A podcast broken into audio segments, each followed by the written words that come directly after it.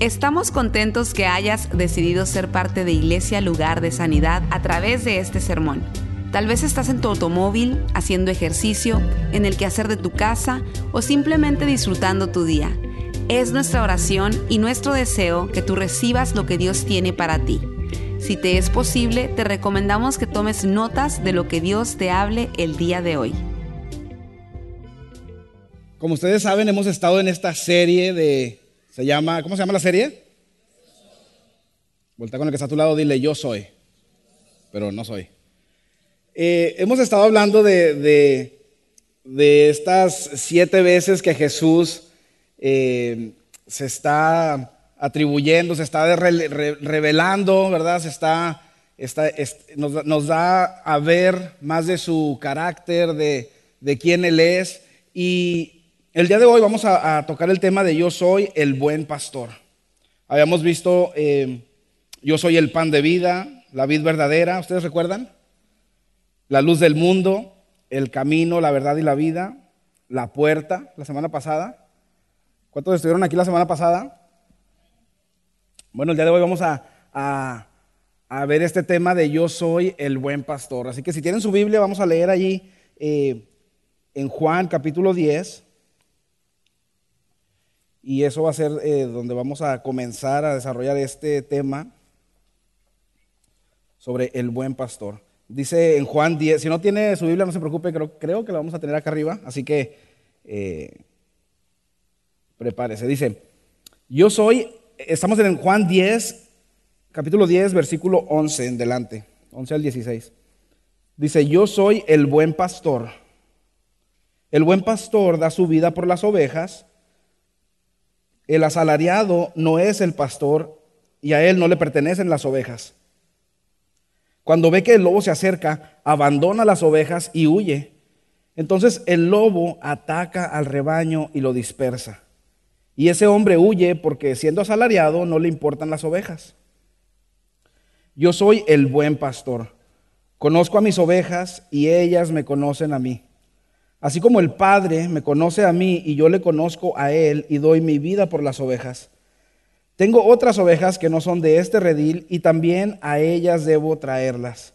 Así ellas escucharán mi voz y habrá un solo rebaño y un solo pastor.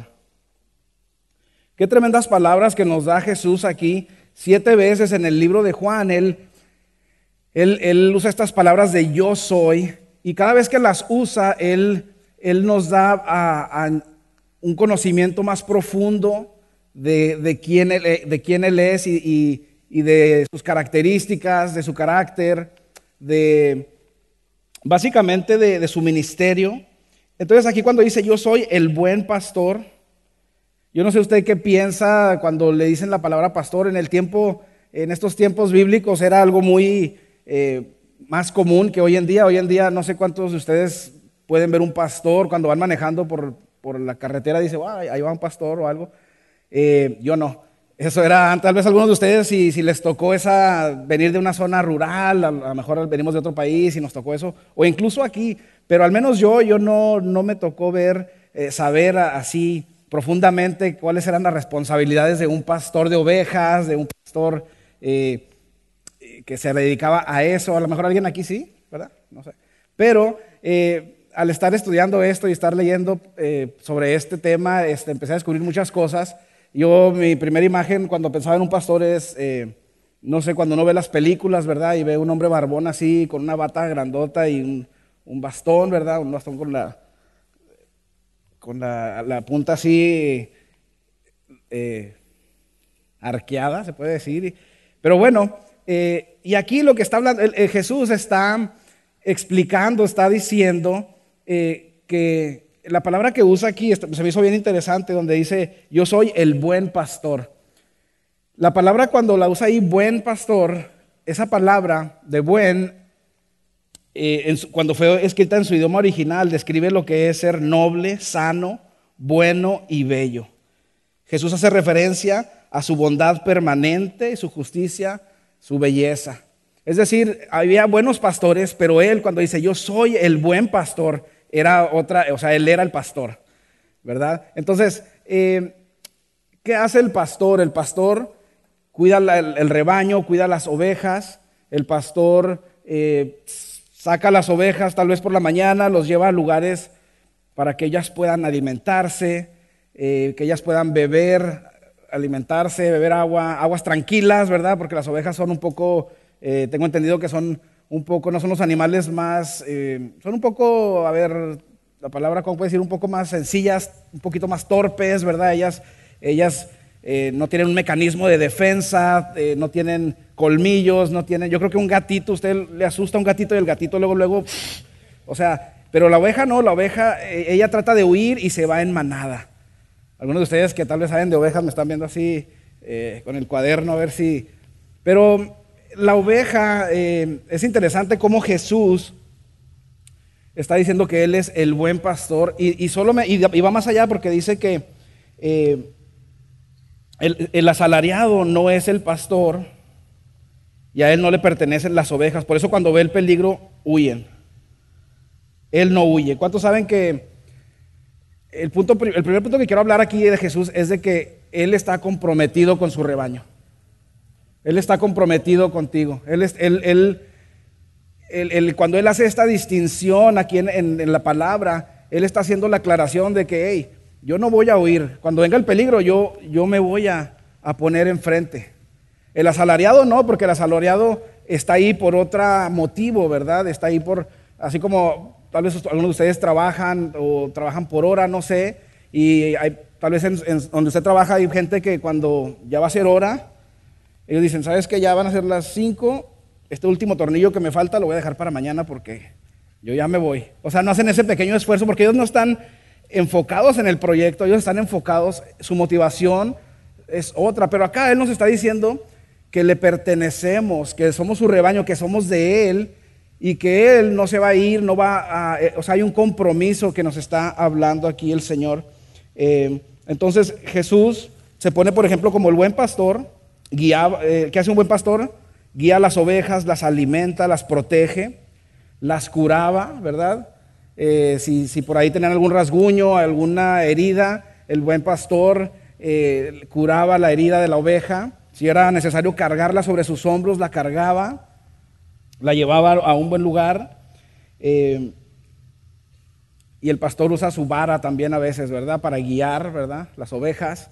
Si alguna se iba a caer por ahí, con el tallado, ¿verdad? Con el callado le la jalaba o lo que sea. Y, tenía otro, por ahí otra vara que era también para defender a las ovejas.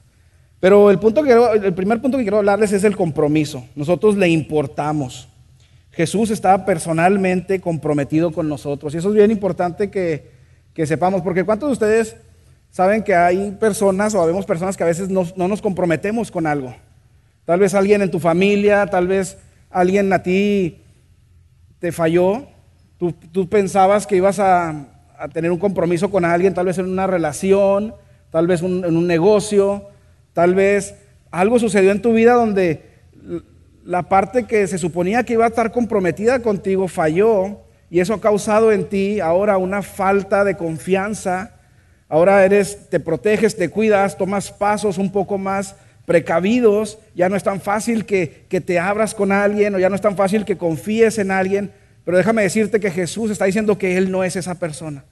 Él está diciendo que, que Él, que puedes contar con Él, que Él está comprometido contigo, que Él es el buen pastor. Él no va a huir como los asalariados.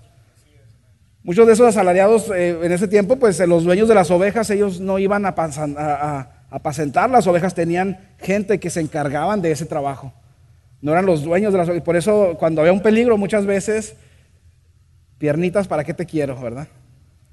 Pero el buen pastor que es Jesús, eh, te compró con un precio que le costó todo.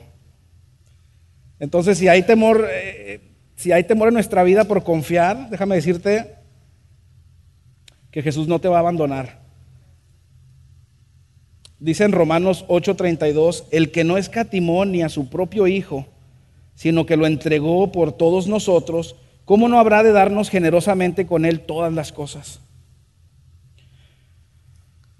Está comprometido, está tan comprometido que ¿cuántos de ustedes están familiarizados con la historia de, de las 100 ovejas? que una se perdió y, y deja a las 99 y se va a buscar la que se había perdido. Qué tremendo ejemplo. ¿Cuántos quisieran? Muchos dirán, la- el- bueno, pues va a descuidar las otras 99, a lo mejor pues lo que se va por esa van a llegar los lobos o no sé qué, pero eso es otra cosa. Yo siempre me ponía a pensar en las pobres, las 99. Pero el punto que está haciendo acá es de que si usted fuera esa oveja que se perdió, no quisiera tener esa confianza que el pastor no se iba a rendir con usted. Yo quisiera. Esa es la perspectiva que Dios tiene. Él nos ama tanto a todos nosotros, individualmente, que Él deja todo por ti. Eso es una tremenda confianza, ¿no? Recordaba una anécdota que escuché hace muchos años de, de unos soldados que, que eh, hubo un ataque muy feroz una- en, una, guerra y quedó uno, no regresó de la batalla y cuando llegó el soldado era su amigo y le dijo al general, "Eh, necesito ir a buscarlo. Dijo, no, no puedes ir, porque no, no, no solamente voy a tener a alguien que posiblemente ya está muerto, sino que aparte te voy a arriesgar a ti, puedo perder dos vidas. Y él insistió, no sé cómo, el caso es que se fue y se escapó, no sé, y cuando regresó llegó herido, llegó casi muriendo y, el general lo, lo regañó, lo que sea, y le dijo, hey, valió la pena, ¿verdad que te dije que era? Y dijo, él sí valió la pena porque cuando llegué, aún lo encontré con vida y dijo, hey, estaba completamente seguro que ibas a regresar por mí. Fíjate qué tremendo cuando podemos tener esa fe, esa confianza en Jesús, en nuestro buen pastor. La vida es dura, ¿cierto? Yo no puedo ni comenzar a imaginarme las experiencias que tal vez tú llegaste a pasar en tu vida, desde tu niñez hasta hoy. Y para mucha gente sería hasta lo normal o sería hasta lo, ah, él tiene derecho de ser así porque mira esto, esto. Pero sin embargo, podemos tener esa confianza de confiar en Jesús. Porque Él está comprometido con nosotros, con el rebaño. Y, está tan comprometido que cuando esto que acabamos de leer, fíjese usted, acabamos de leer que Él está hablando de, que Él es el buen pastor. Un poco antes de eso, Él está hablando con unos religiosos y lo está, eh, básicamente se está revelando a ellos como que Él es Dios, como que Él es hijo de Dios. Eh, están los, los- los religiosos un poco molestos porque no entienden esto y, dice la Biblia que tomaron piedras para darle y Jesús salió de por ahí, se escapó y cuenta la Biblia que cuando va saliendo, lo siguiente que cuenta después de esa escapada es de que ve a un ciego que estaba ahí. Volvemos a lo, del- lo de que él importas. Ve a un ciego que estaba ciego de por vida y, y todos conocemos esa historia donde va y lo sana y lo llevan ante los tribunales. Jesús está interesado en ti, hermano amigo. Está interesado en mí. Ten confianza de confiar en Él. Él tiene cosas buenas para ti. Quita esos caparazones, esas cosas que has construido con el tiempo y dale una oportunidad de que Él sea tu pastor, tu buen pastor. Él, tendrá cuidado de ti porque Él nos conoce. Él conoce nuestras tendencias, Él conoce nuestros gustos, ¿verdad? Nuestras cosas. Y fíjese lo que dice en Juan 10, 14 al 15. Dice, yo soy el buen pastor, conozco a mis ovejas y ellas me conocen a mí. Así como el Padre me conoce a mí y yo lo conozco a Él y doy mi vida por las ovejas. Dios nos conoce, Jesús nos conoce y, y Él nos puede guiar a buen puerto, amén. Yo me puedo parar aquí y puedo proyectar algo para que ustedes piensen algo de mí y posiblemente lo pueda lograr o, no, pero qué increíble es, qué, qué tremendo es que ante Dios usted no puede esconder nada. Él conoce, ahora sí que como dicen, conoce lo peor de ti y de mí, y aún así Él quiere lo mejor para ti. te acepta y quiere tomarte en sus brazos, este buen pastor. Hoy en día vivimos en una época muy diferente, tal vez algunos de ustedes que, tienen un poquito más primaveras, más velitas en su pastel, eh, usted ve que las situaciones y que ahora nuestros hijos o, estas generaciones eh, afrontan es muy diferente. Hoy en día pues, todo es diferente, ¿verdad? Los niños jugaban antes con ciertos juguetes, ahora eh, juegan con los teléfonos, las tabletas o lo que sea.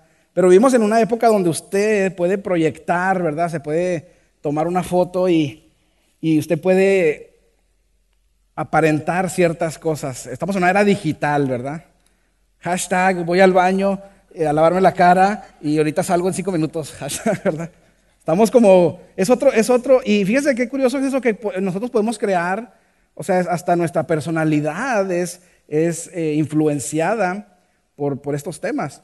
Pero, pero qué bueno es saber que con Dios no es así. Hay una anécdota por ahí de, de una cierta fiesta donde abrí, a, ver cómo fue. ah, estamos en, en, el mismo lugar y la persona estaba haciendo la fiesta. Así. Y yo así como que, wow. De repente se me ocurre abrir ahí las redes sociales y, veo la foto de la persona así, así como, como que estoy bien divertido en la fiesta y luego yo. ¿Qué es esto? ¿Qué contrastante? A lo mejor antes estaba más suave la fiesta, yo no sé. Pero yo estaba así, ¿qué es esto? Y digo esto para decir de que, eh, de que podemos confiar en Él y de que Él nos conoce. Hay una intimidad ahí con Dios. O sea, el buen pastor te conoce, sabe lo que es mejor para ti, sabe dónde duele, sabe dónde sanarte, sabe por dónde guiarte, sabe que algunos somos más tendenciosos a salirnos del redil, ¿verdad? ¿Cuántos de ustedes dirán amén? Nada más yo, ¿ok? Entonces, Él nos puede, ahí nos puede ir corrigiendo, entonces, eh, Él nos conoce. La pregunta es, ¿nosotros conocemos a Él? ¿Le conocemos a Él realmente? Porque hay una cierta responsabilidad, porque dice aquí, yo soy el buen pastor, conozco a mis ovejas y ellas me conocen a mí. En Juan 10, 3 al 5 dice, el portero le abre la puerta y las ovejas oyen su voz. Llama por nombre a las ovejas y las saca del redil. Cuando ya ha sacado a todas las que son suyas, va delante de ellas y las ovejas lo siguen porque conocen su voz. Pero a un desconocido jamás lo siguen, más bien huyen de él porque no conocen voces, no reconocen voces extrañas. Entonces esa es la pregunta que yo me debo hacer. Bueno, ¿yo conozco la voz de Dios? Era, es, interesante porque había lugares donde al final de la noche los pastores llevaban sus ovejas y las encerraban allí y al otro día en la mañana que había que ir por ellas, pues en la repartición de ovejas, eh, imagínese usted, pero eh, las ovejas conocían la voz del pastor. Mi pregunta es, ¿yo conozco la voz de, Jesús? Es muy probable que ahí quedemos, pero ese es el reto, ese es el desafío. Tenemos que hacer un plan. ¿Qué me está frenando de lo que Dios me llamó a hacer? ¿Qué me está frenando de ser esa persona que Dios, el potencial que yo tengo para explotarlo? ¿Qué es lo que me está limitando? ¿Qué es lo que me está frenando? Porque yo necesito reconocer la voz de Dios. ¿Cuántos de ustedes saben que hay muchas voces? volvemos a lo mismo, estamos en una época donde pasa algo y a los cinco segundos usted ya lo tiene en su celular la noticia. No pasan cinco minutos y ya le llegó, wow, balacera en tal parte. Oye, increíble. Hay muchas voces que escuchamos, amistades, cosas que vemos por internet, cosas que escuchamos por aquí y por allá. Pero usted reconoce la voz de Dios cuando usted tiene que hacer una decisión importante, cuando usted entonces el reto es, hermanos, que nos acerquemos a Dios, al buen pastor. Jesús quiere, hay un cierto compromiso. Él dice, yo conozco a mis ovejas y mis ovejas me conocen a mí. Entonces yo necesito conocer a Jesús. Si yo soy parte de su rebaño, yo necesito, si Él es mi pastor, yo necesito conocer esa voz. Eso, la intimidad, eso habla un poquito de, de profundidad. De relación. No puede ser nada más de un lado, tiene que ser de los dos lados. Entonces, ¿cómo sucede eso? Bueno, pues sucede, pues, comienza con una decisión. Bueno, ¿qué decisión voy a tomar yo este día? Yo me alisté, vine para la iglesia, aquí estoy, aquí está mi estado actual delante de Dios. ¿Qué voy a hacer con, con mi vida y con mi situación actual? ¿Saldré de este lugar igual? ¿Postergaré un poco más esa decisión de dar ese paso? O hoy voy a dar ese primer paso de hacer una decisión a acercarme más a lo que Dios tiene para mí. Toma solo una decisión. Dios puede trabajar contigo con un corazón dispuesto. Él no te pide más que tú le, tu voluntad, que tú le digas, Señor, si lo que yo tengo te sirve, si lo que yo soy, puedes hacer algo con esto, úsame, aquí estoy. Quita lo que me estorba. Yo te voy a buscar, yo voy a orar, yo me voy a conectar en algún grupo pequeño, en algún eh, estudio bíblico, yo voy a leer más la palabra, yo voy a buscar tener intimidad contigo, voy a apartar tiempo de mi día, para, para buscarte, para orar, para hablarte, para contarte mis cosas. ¿Cuántos tienen a alguien, alguna persona que le cuentan a sus cosas, verdad? Que te pasa algo y, ah, el teléfono. Ah, Perdón. Sí, porque imagínese yo estar hablándole. No sabes lo que me pasó. Ahorita te cuento. ¿Dónde vas a estar en cinco minutos? Porque esto no aguanta. Esto se me queman los dedos. ¿Soy el único que hace eso? No, es cierto.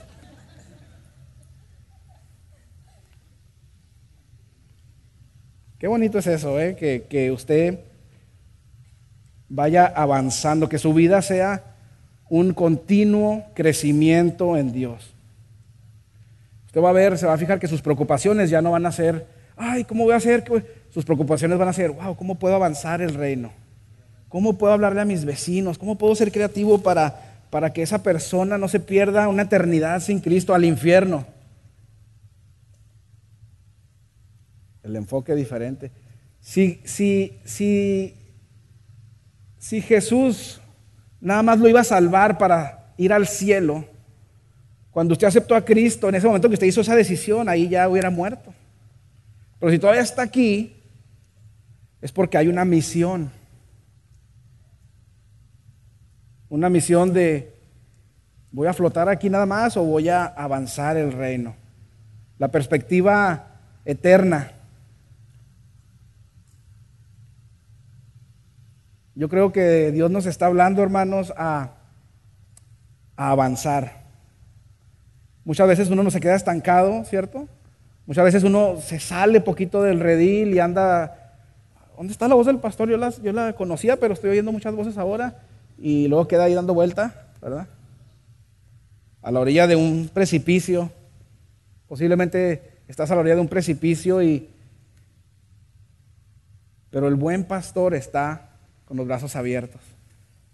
El plan original que Dios tiene para tu vida, ahí está. Muchas veces somos demasiado duros con nosotros mismos porque comenzamos el camino y de repente algo pasa, pasa el tiempo, tal vez años, y dices tú, wow. Pero sabes que ese camino ahí sigue estando.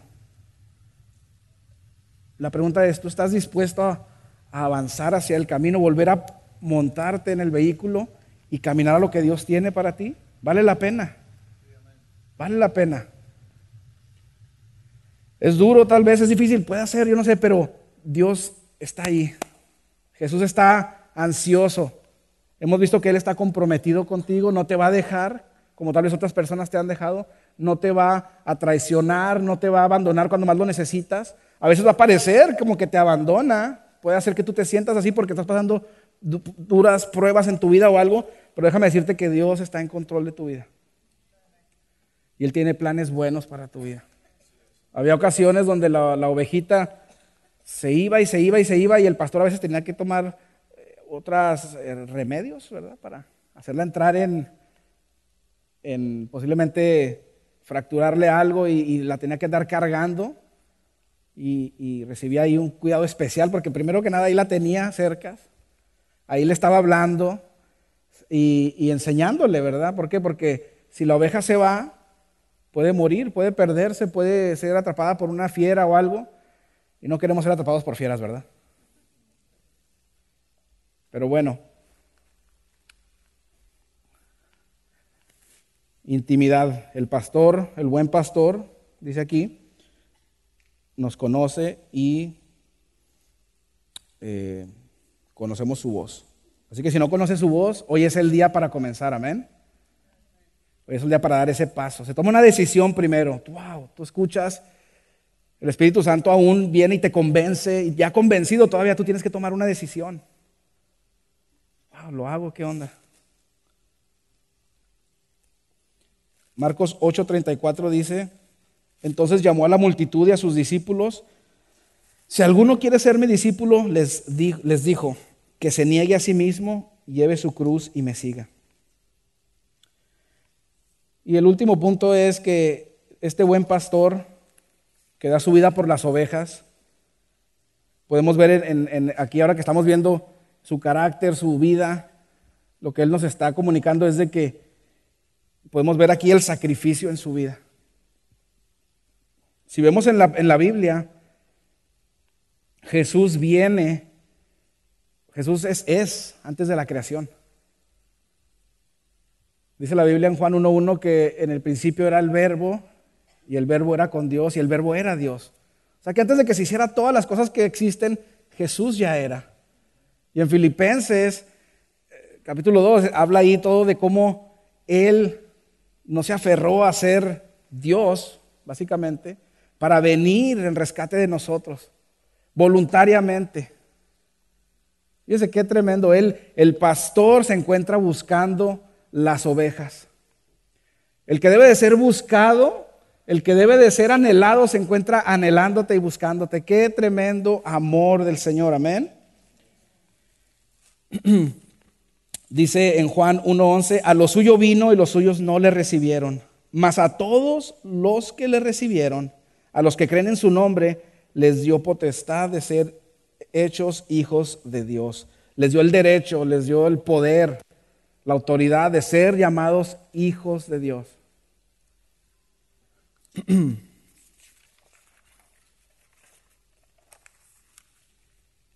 Tenemos una misión, como decía ahora hace poco.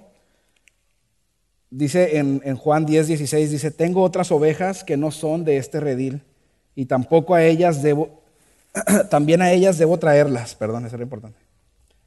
Así ellas escucharán mi voz y habrá un solo rebaño y un solo pastor. Lo que decíamos hace un momento, tenemos una misión. Hay gente que aún no conoce esta verdad, no ha sido expuesta. Y es muy posible que están en tu círculo de influencia, en tu, en tu lugar de trabajo, en tu familia,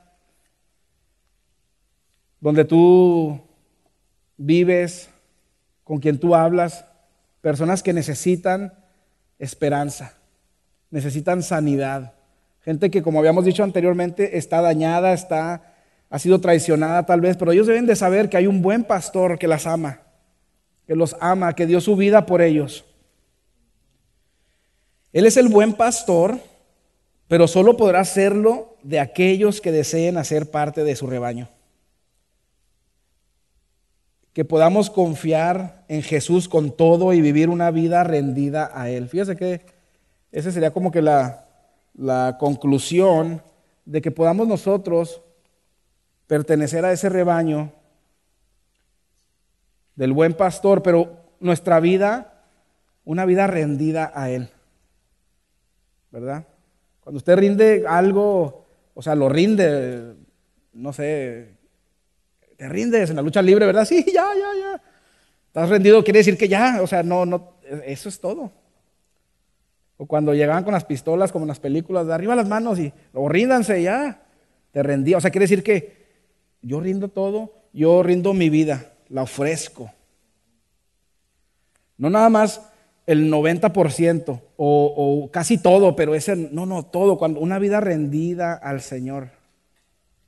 Ese es el, eso es lo que Él acepta. Una vida rendida, Él puede trabajar con eso. Y, y yo quisiera nada más leerles por último el, el Salmo 23. ¿Cuántos conocen ese Salmo? Jehová es mi, Jehová es mi pastor, nada me faltará. En lugares de delicados pastos me hará descansar, junto a aguas de reposo me pastoreará. Confortará mi alma, me guiará por sendas de justicia por amor de su nombre. Aunque ande en valle de sombra de muerte, no temeré mal alguno, porque, su, porque tú estarás conmigo, tu vara y tu callado me infunden aliento. Aderezas mesas delante de mí en presencia de mis angustiadores. Unges mi cabeza con aceite, mi copa está rebosando. Ciertamente el bien y misericordia me guiarán todos los días de mi vida, y en la casa de Jehová moraré por largos días.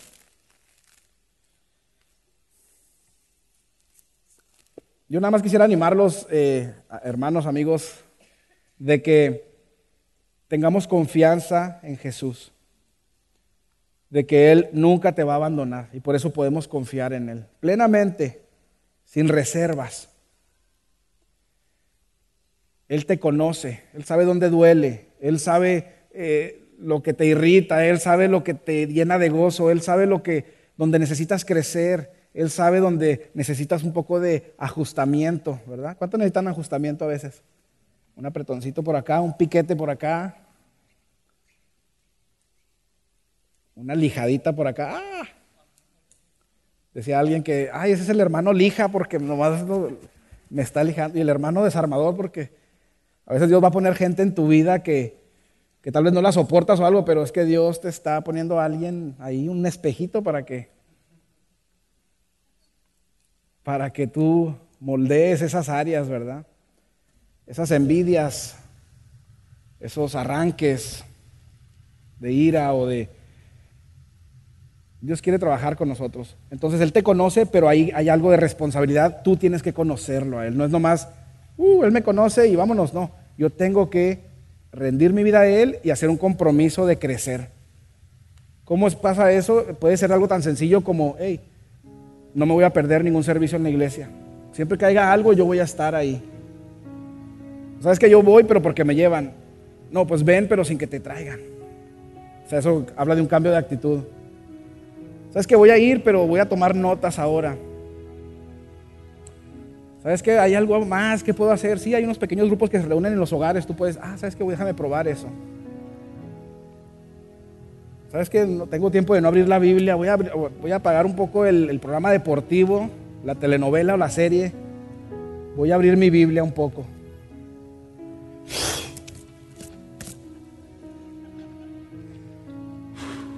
Ay, aquí están los 100 dólares que había guardado hace, hace tres años. Para que mi viejo no los agarrara.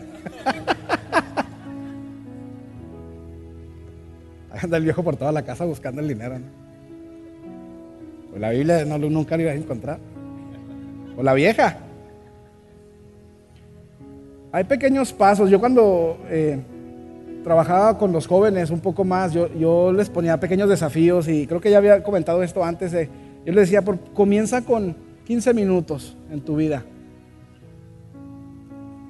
Un reto de 15 minutos diarios, que quiere decir tú por, por 5 minutos ora a Dios. Ahí pones en tu cronómetro, habla con Él, cuéntale cómo te fue en el día, desahógate, platica con Él 5 minutos, dile que vas a leer la Biblia y que te hable.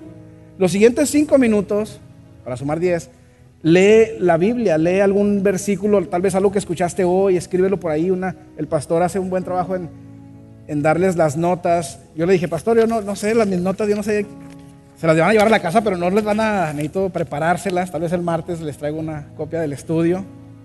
Pero usted puede, llévesela y lea cinco minutos. Y los últimos cinco minutos, medite nada más en lo que leyó. ¿Qué me está hablando Dios en este pasaje? ¿Qué me dice sobre el carácter de Dios esto que acabo de leer? ¿Cómo se aplica esto en mi vida hoy? Y usted va a encontrar que 15 minutos van a ser muy pocos. Le va a empezar a robar al reto y va a decir, ay, 17 minutos, 20 minutos, una hora, no sé. Vas a estar alimentándote. Es lo que hace el buen pastor, te alimenta.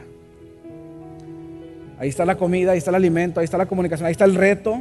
Pero ahora la pregunta es, ahora sí que como dicen, el balón está de tu lado. ¿Qué vas a hacer tú con, con este mensaje, con este desafío? ¿Seguirás titubeante, tibio? ¿Seguirás creciendo? Y esto es un mensaje para todos, ¿eh? No crean. Siempre hay un nivel más al que ir. Nunca se compare con otras personas. Hay otras personas que usted va, dando pasitos y luego ve a alguien y se desanima porque usted olvídese de las demás personas. Usted siga su proceso, siga su camino, comprométase. Jesús está comprometido con usted. Amén.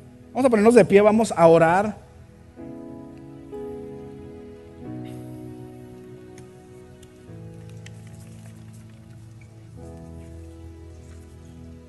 Si usted vino esta tarde con alguna situación, tal vez algún problema, usted necesita, mientras estábamos diciendo el mensaje, hubo algunas cosas que tal vez se aplicaron a usted y usted dice, wow, yo, yo necesito dar ese paso, yo necesito, yo necesito que alguien ore por mí, yo necesito oración. O tengo una, situación esta semana, o no sé qué hacer con mi hijo, no sé qué hacer con mi matrimonio, no sé qué hacer con mi trabajo, o tengo estas, está fuera de mis manos. ¿Sabe qué es lo bonito? Que podemos traer eso a los pies de Cristo. Él está para ayudarnos. No cargues tú todo, déjaselo al Señor. Deja que Dios sea Dios. Amén.